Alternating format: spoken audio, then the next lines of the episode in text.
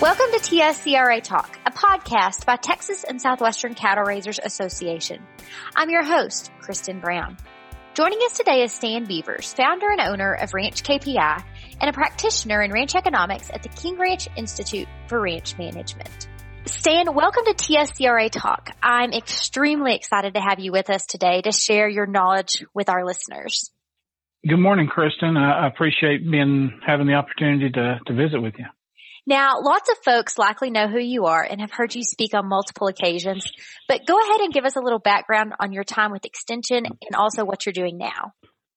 Okay. Well, I spent 27 years as the extension economist in, in North Texas at the Vernon A&M Center uh, as a area economist. I, I, traveled the state talking about livestock marketing, livestock uh, production, and then got into the livestock financial arena. And gosh, that's kind of where I've, I've spent the bulk of my time for the last 20, 25 years now, it seems like. So I retired uh, about four years ago.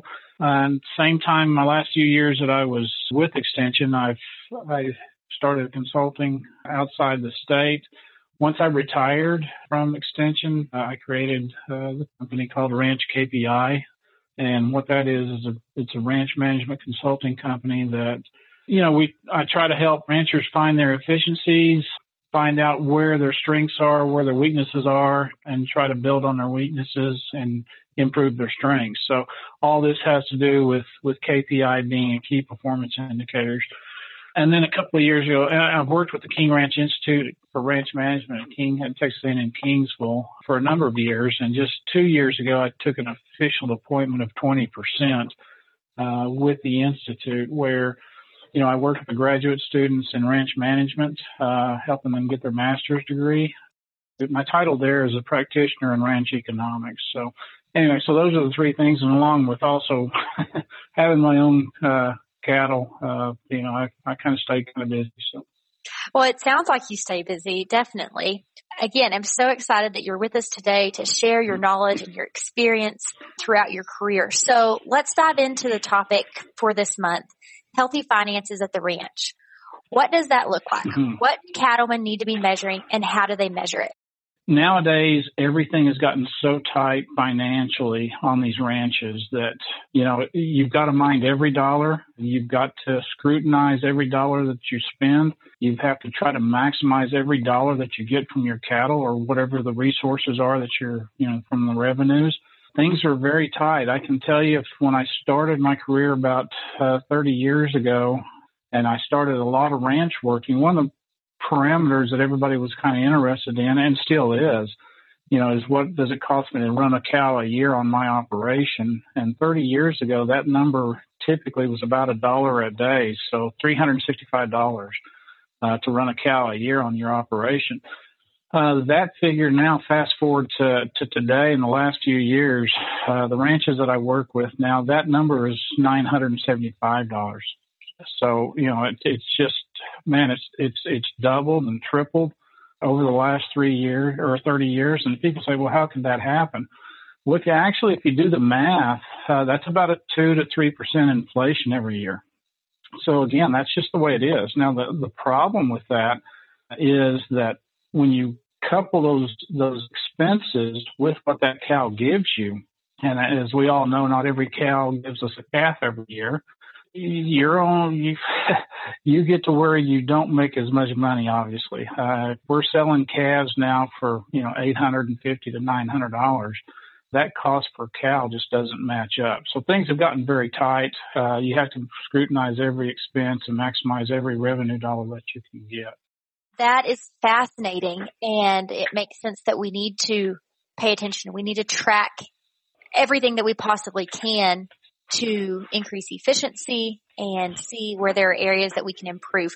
Walk us through what that looks like in okay in yeah, data collection. Um, so yeah, okay. So so there's there's things that need to happen on every ranch uh, from a best management practices for the finances. One of them obviously is the accounting system. Okay, now I, I, you know whether people use QuickBooks or Peachtree or Centerpoint or whatever or just a spreadsheet. Uh, you know, obviously we've got to do some type of financial accounting.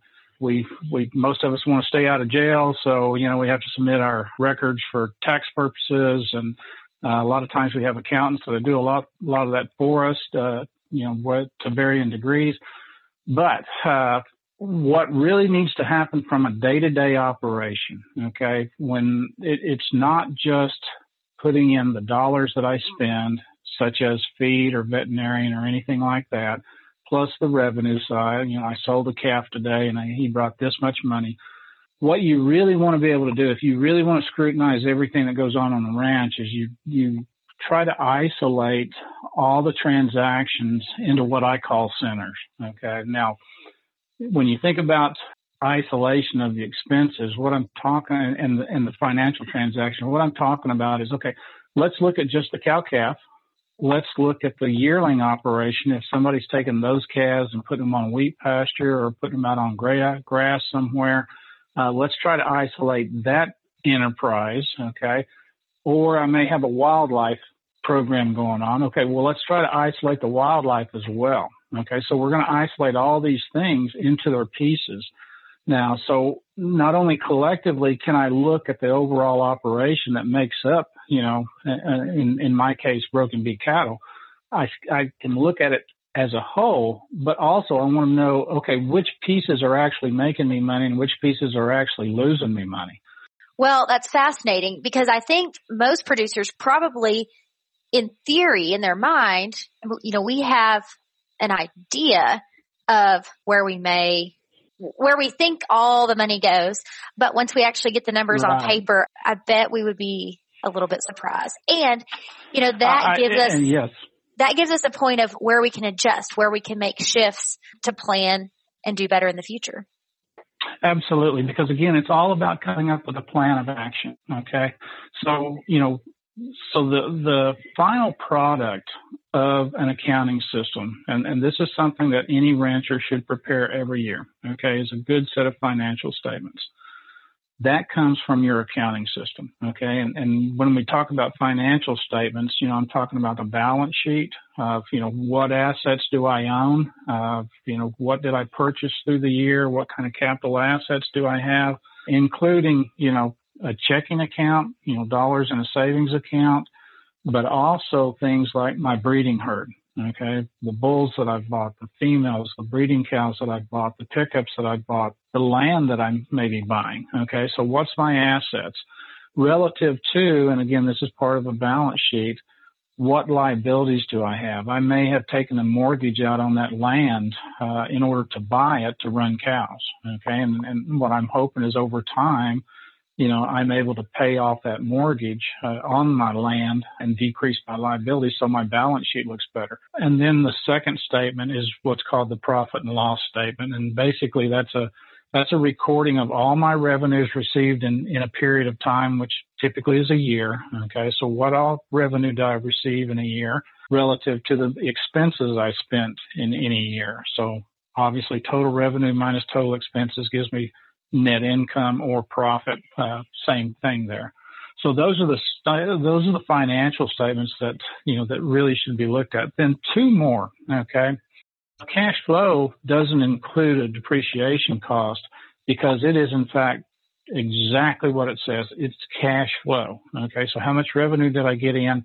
How much expense did I send out? Now the difference between a P&L and a cash flow, again, being that it's a cash flow statement. The cash flow doesn't have depreciation, but what it does have, Kristen, I'm sure you and your husband are going to at some point buy some bulls.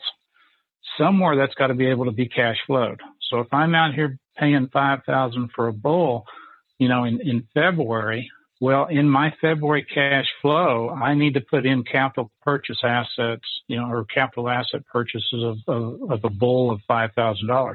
So again, I've got to cash flow that. So it's different than what the P&L is over the past 50 years, you know, uh, most ranchers, it seems, has operated off the cash flow and not the P&L or the profit and loss.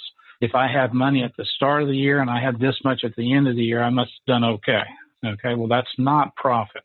That's strictly a cash flow situation. Uh, the other statement that I would really want people to, to, to look at is their projected cash flow. Now, probably that's exactly what everybody is doing, like in December or January of every year. They're doing some type of projected cash flow. Now, the best projected cash flow is based upon history. What actually happened last year? Well, look at the P&L, look at your last year's cash flow, and say, okay, how did things need to be adjusted in order for the projected cash flow year coming? And, you know, anytime then I, I can say, okay, in, in, in April, you know, I'm going to be at my deficit because I'm not going to have any money coming in. I'm going to have some of my biggest expenses January through April and May when I'm having to feed the cattle and all that coming out of winter. I may be in a deficit situation for my finances and I don't have revenue coming in until the fall when I when I sell my calves. So I know that, you know, if that's the case, I'm either going to have to get some assistance, I'm going to have to get some lenders, or, or I'm going to have to have some dollars stored up in order to cover that. And heaven forbid, if I had to come in there and had to replace a bull in April because of death loss or whatever, all of a sudden my deficit gets worse. So projected capital purchases and the projected cash flow can immediately help you monitor, you know, what the what the changing environment is going to do to you. You know, some of the best quotes I have from my ranchers is, you know, once I've done this good accounting for for a number of years, nothing scares me about, you know, what what could happen. Now, I, I may not like it, like a major price drop. I may not like it, but it doesn't scare me because I know what my finances were in the past and because I've done a projection on what I believe to be the case for the coming year, I can quickly go in there and change a, a price number to a lower value, and I can immediately see what's going on on my ranch and how this is going to affect me. So, as I said before, you know, ranchers are the really good ones are going to be vigilant, uh, you know, about constantly watching their dollars. They're going to scrutinize their dollars, and if something happens, then they know how to react. So you know, volatility is going to happen. There's going to be things that are going to change the markets. I mean, just like coming out of COVID. Um, hopefully, hopefully yeah. we're coming out of that. That no one, no one anticipated that. No one saw that coming. But if you had all of this documented, you could look back at the past. You could make those adjustments, and there's a little more certainty. Um, you you know what adjustments need to be made. That's exactly right because the market hates uncertainty. That's why we get the price fluctuations that we do. The market just doesn't know. Okay. I mean, how many cattle are going to be sold? The market doesn't know what the demand uh, for beef is going to be. Uh, we can only look at that in history. So the market hates uncertainty. Well, that gets down to us as well. I mean, we hate uncertainty too but if we sit here and, and we've done our due diligence on our good data, on the good financial record keeping, I can immediately say, going, you know, I'm going to have to re, redo these numbers. I'm going to have to re, you know, recalculate these numbers with prices that are 15% lower than what I thought I was going to have. So immediately, you know, I can actually see what's going on. I can have a good idea of, you know, that this is going to, you know, ha- affect me, you know, this much negatively, and I can actually come up with a, with an absolute dollar amount all of a sudden that you know okay I've got to start planning. You know I'm going to have to delay some things. I'm going to have to delay some capital asset purchases. I'm, I, I know that I'm going to have to delay some things or make some type of adjustments. Yeah, I love that that it's an educated decision. It's not a guess. That's exactly right. I mean, it, we want to take the uncertainty out of our operation, and we can do that. Uh, now, again, Nobody knows, you know, what the future holds for any of us, but at least we can say, okay, well, this is what we perceive. This is what has happened to this day. And this is what the projections are for the next, you know, six, eight months out. And I can already make adjustments. Now, one thing that has been extremely important in the last few months is livestock inventory, which most producers likely Absolutely. have. They have their numbers in their mind or even jotted down in their notebooks that they keep in their pickups. But best practices would include having an official livestock inventory document. Talk us through that. Yes, absolutely. Because it, as I mentioned earlier, you cannot untie or uncouple the production inventory with the financials. They will always be coupled together. A good inventory and, and I'll just walk you through it real fast. A good inventory would be okay, how many animals do I have on the place January 1 or one specific date? I, I typically use January 1, the start of the calendar year. And that would include the number of cows I have, the number of second calf heifers, the number of first calf heifers that I have, number of bulls, the number of, of heifers that I'm I'm, re, I'm keeping out of the current year's calf crop, any number of stocker cattle or any number of feedlot cattle that I have. Now, so that's a that's a point in time. Let's just say that's January one of, of 2019. Now I'm going to move then and say, okay, well now what do I have on January one of 2020, a year later? And obviously the numbers have changed.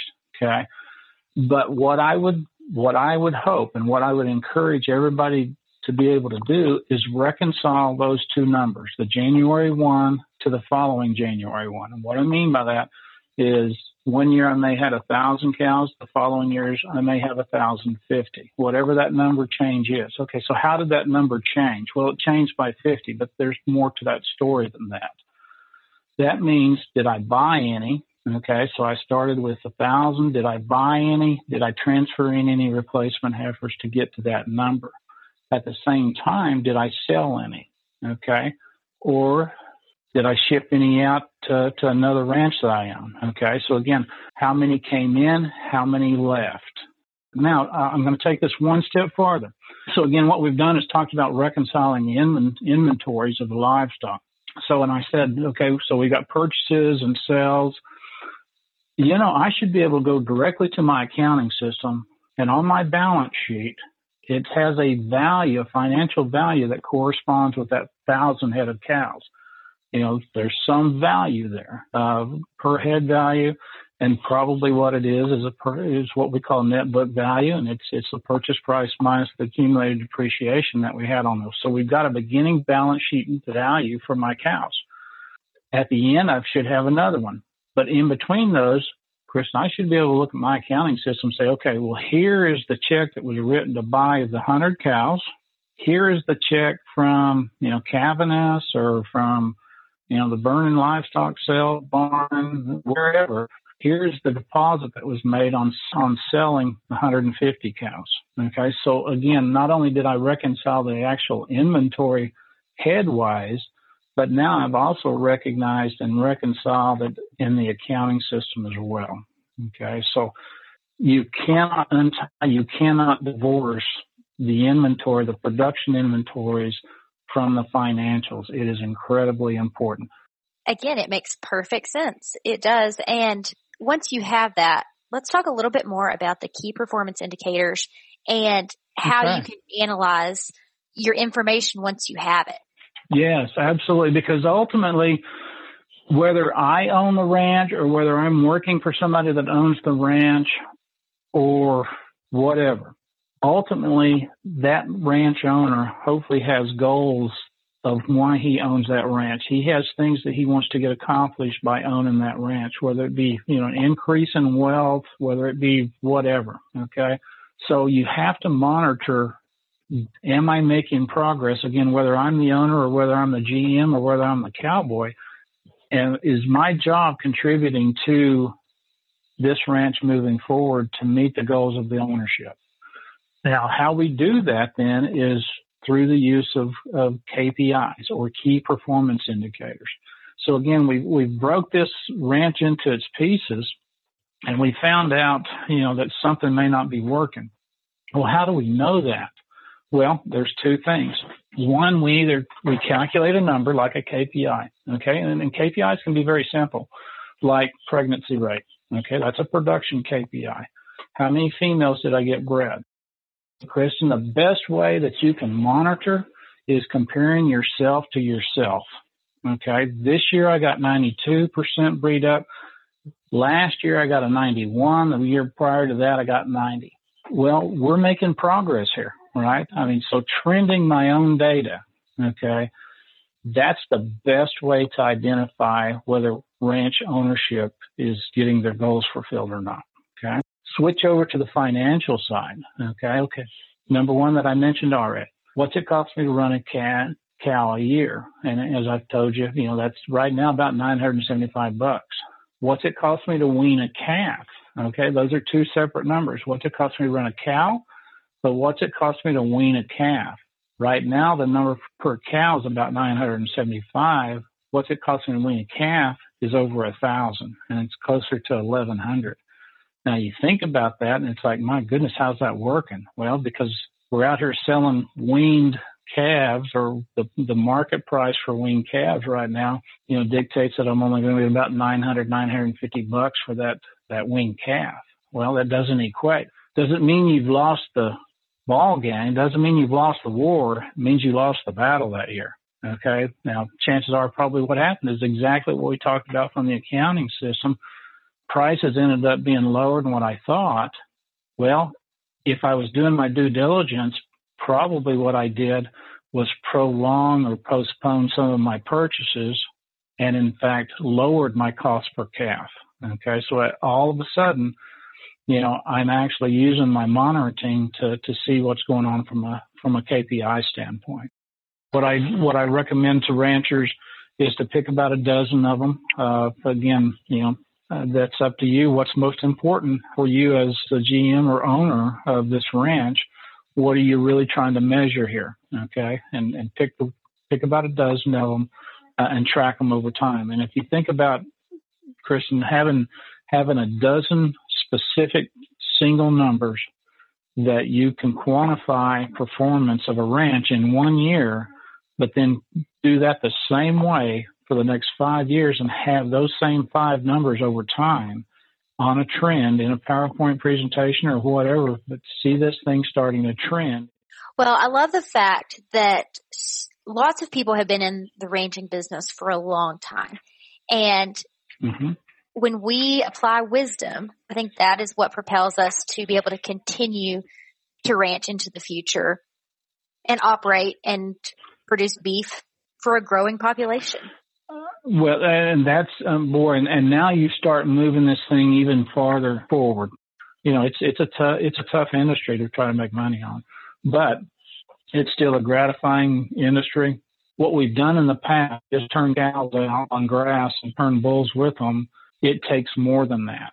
I can't just sell calves nowadays and think I'm going to make money and, and make enough money to pay all my bills now I have to be pretty creative. And, and any young ranching couple, such as yourself, Kristen, I would tell you have a plan. Don't just think you're going to sell calves.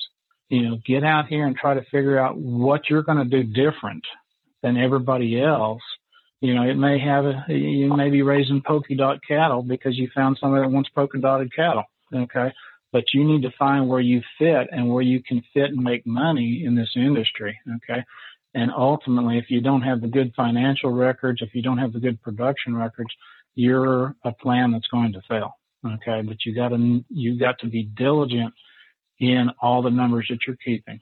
Okay. So, and, and find, find your place. Okay. It, it's still a gratifying industry.